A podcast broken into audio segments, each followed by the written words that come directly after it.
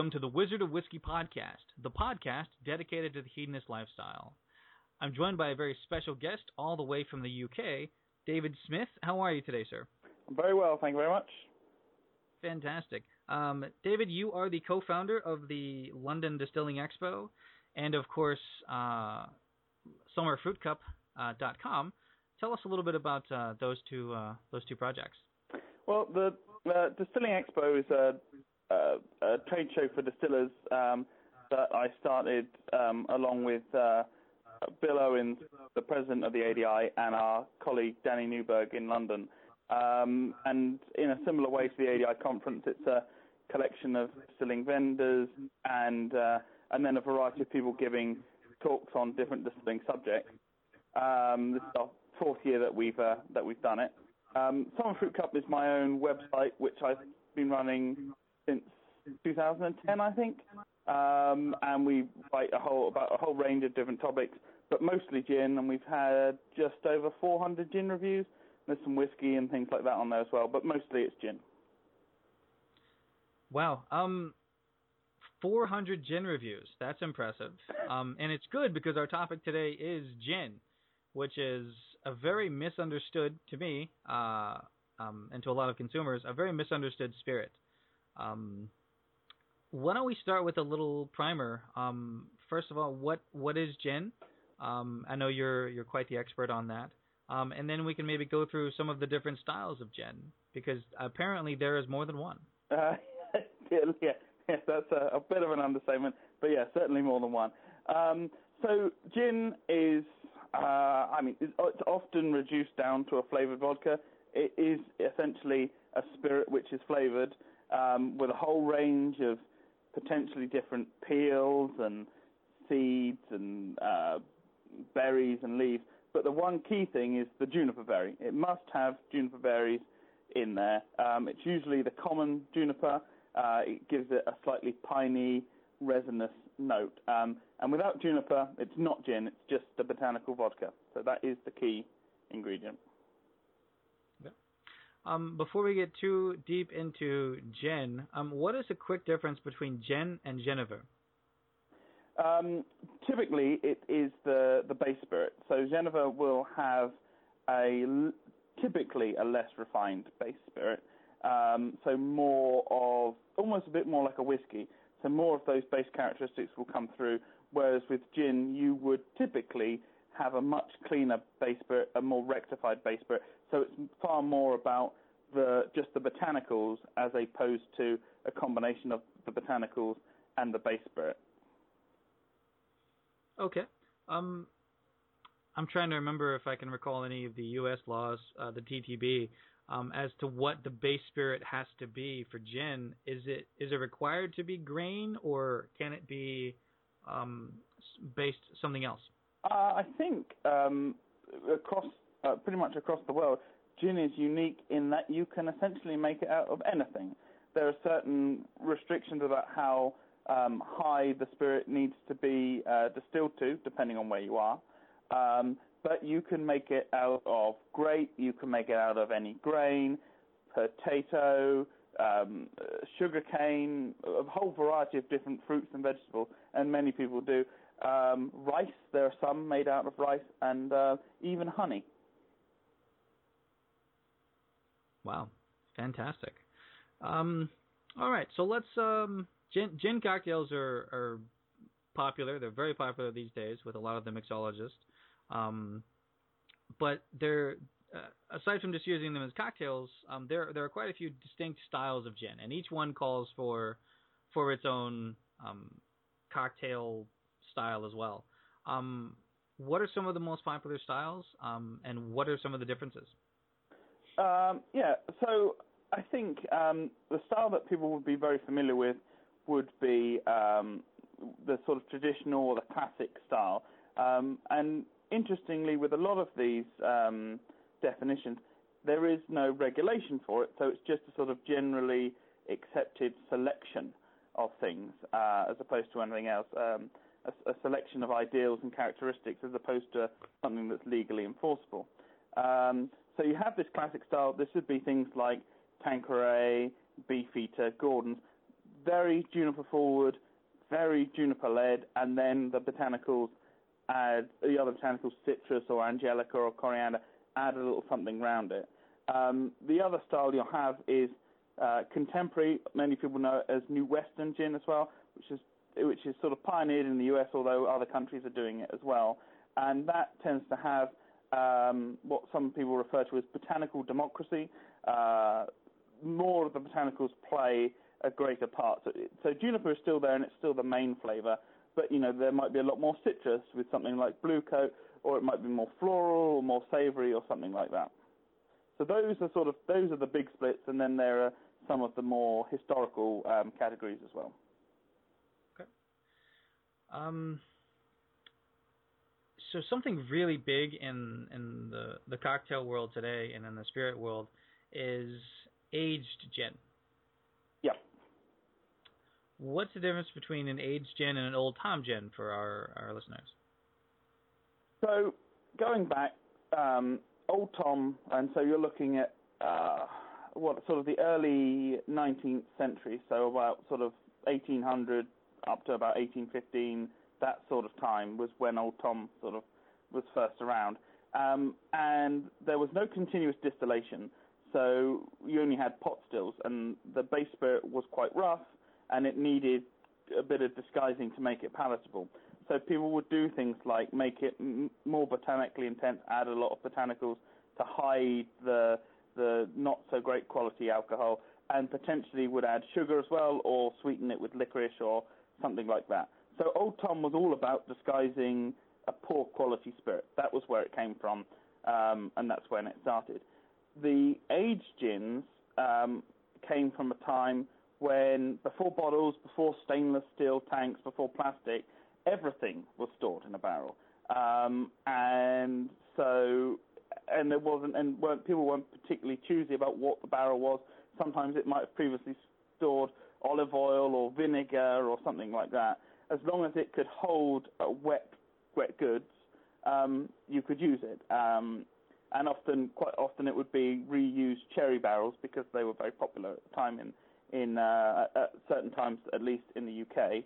Um, then, when people moved away from storing things in barrels and buying um, their gin or their spirits in bottles, this the, the, the flavour that you might get from a barrel was reduced. Um, and then it was then reintroduced as a as a flavoring technique. So, um, as an example, Booth's, which was one of the, the, the, British big British gin brands, one of the earliest big, uh, with the first big gin brand, um, they uh, would bottle their products, but they would still, when it was in the warehouse, it would still be kept in barrels. And so the story is that some of the gin wasn't rotated properly, and so it was a it, it, had a bit more of effect in this barrel. They liked it, and then they bottled it. Um, so that so any originally any uh, effect of uh, wood on gin would have been incidental. It was not deliberate, and then it became deliberate. Gotcha. Um, I know you've tasted quite a few gins, um, and I know you're going to love this question um, as much as I normally do. Um, what is your favorite gin?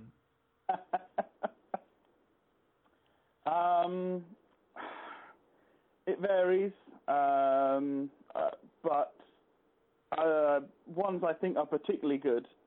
Um, something like Plymouth Navy Strength, I think is fantastic. I think in a similar vein, the Hayman's Royal Dock is also um, exceptionally good. Um, also, really like uh, the Big Gin from Seattle and Barr Hill, their one with the honey. Um, those are ones I particularly like. I probably would plump for one of the Navy Strengths as a top top favourite, but those four are all pretty fantastic. It would be difficult to choose. Yeah, I uh, I get that. Um, I know you're aware fully of the uh, of the popularity of craft gin here in the states. I know a lot of craft and small small distillers um, they start out producing vodka and gin because those are the two spirits that you can um, somewhat, I think, get away with um, producing young and um, use to build up your, you know, your resources for laying down other things. Um, two question in two parts actually. Um, does that dilute uh, spirits brands when they just put out a gin just to have a product on the market um, without really taking the time to perfect it? Um, so that's question one, and then two, um, is there a point, and have we reached it, of uh, gin out there that's where where it just becomes too much for the consumer to to shop? I've been to stores where there's 150 different options, and to me, even to me, who who you know spends time you know tasting you know hundreds of, of products a year, um, it, it seems to be a lot. So. Yeah. Okay. So the, the first question, um, you, you're you're quite right. I mean, you can you can produce a gin and have it out and have it ready to be uh, for sale much more quickly than you can with whiskey because there is no maturation or, or anything like that. There's, if you're using NGS, there's no fermentation either, so that can speed things along.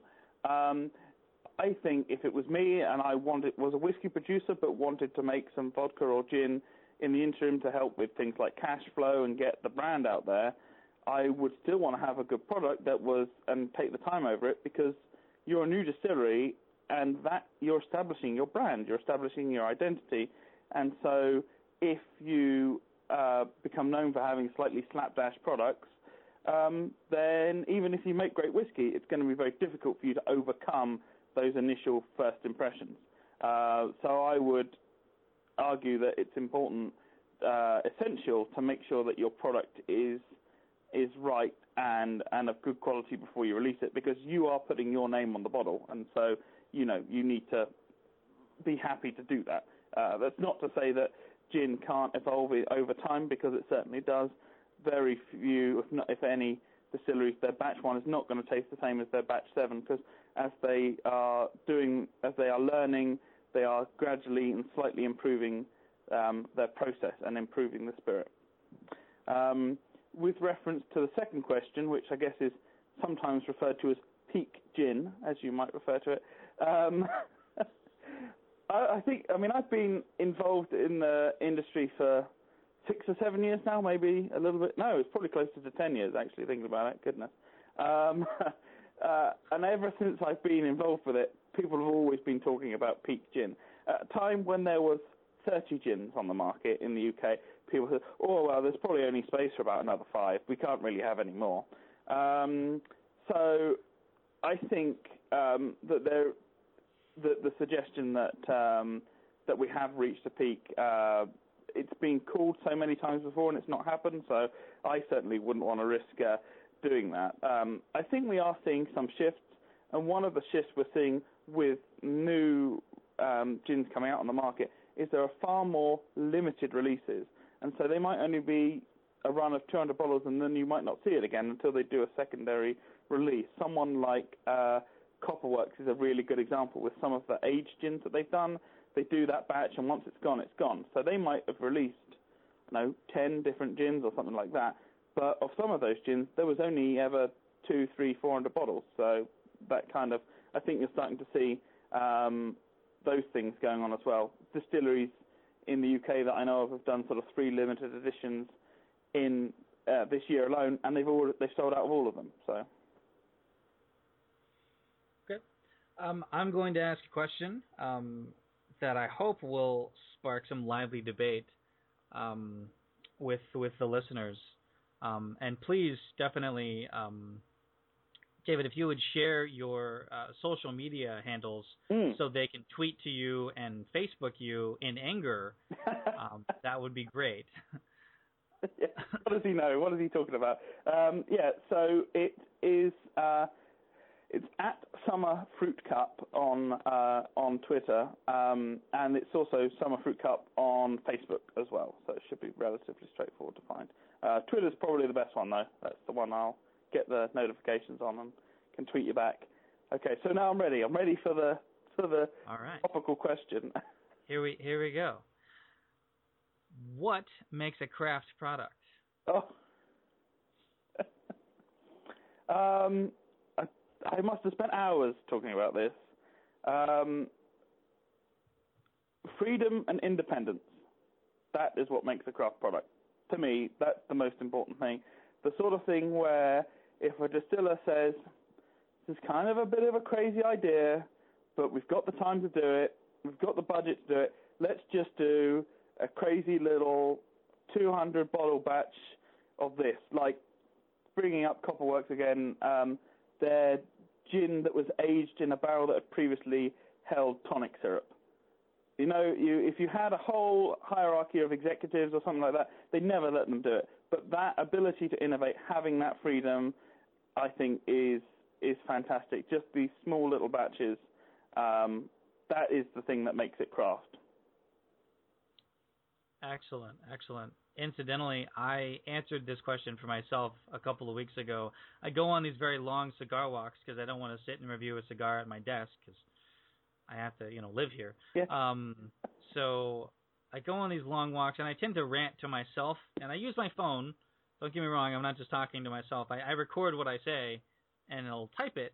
Um, and I, I decided to tackle the question of what is craft. So that article will be coming out on wizardofwhiskey.com very soon, um, probably shortly after this podcast appears.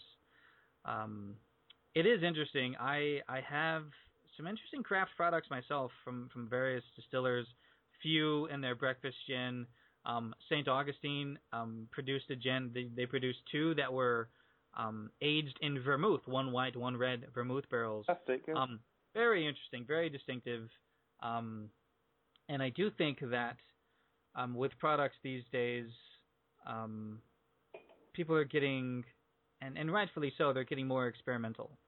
Um, my question is Does the world really need a gin that was filtered through diamonds and then poured over a naked woman and then bottled? Um, Need, yeah, that's that's the that's the question. Do you, Yeah. do they do they need that? Um, I'm not sure if anyone needs that. Uh, I'm sure some people might enjoy it. Um, I guess the question is, what does the underlying spirit taste like? Is it any good or not? Um, I think it's the is the main thing I would be interested in. Nice. Um, hashtag the world needs naked gin. Um, I want to thank uh, my very special guest, uh, David Smith. Um, David and I work together on a couple of projects when he's here in the States, um, including uh, working behind the scenes at uh, the American Distilling Institute's annual judging. I'm looking forward to seeing you um, again here. Uh, wow, 2017 is just right around the corner. Not that far, February. So, There we go. yeah, yeah. So, um, any last thoughts here uh, here on gin or or clear spirits in general? Um, I think uh, oh, one of the things, just very quickly, that I think I really like about what's going on in the US, particularly in the US gin market, is is the innovation, but also how much people are embracing the use of different bases. I think it's um, absolutely fascinating. From someone like Comb Nine in New York doing their honey-based one, um, Oryza doing a rice-based one. They're down in Louisiana. Um, there's lots of people doing apple and pear and those sorts of things. And I just think that that, that, that spirit of innovation is really good and is probably something that we could do with a little bit more within Europe. There are certain regulatory things that that um, that can impede that slightly, but there are again there are ways there are still ways of doing it. Um, so I think that that would be a thought. Um, and as potentially slightly controversially, um, I'd like to see more botanical vodkas, or that is gins without the juniper in them.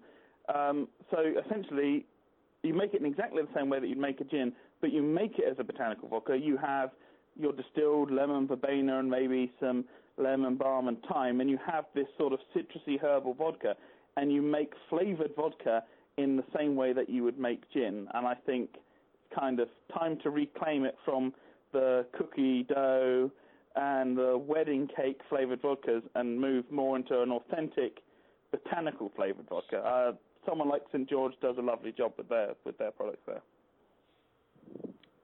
Are you are you saying that we're not going to go out for whipped cream salted caramel vodka cocktails? well, only if we can have a birthday cake vodka chaser. Yes, absolutely. I'm I'm definitely not in for that. Not. not,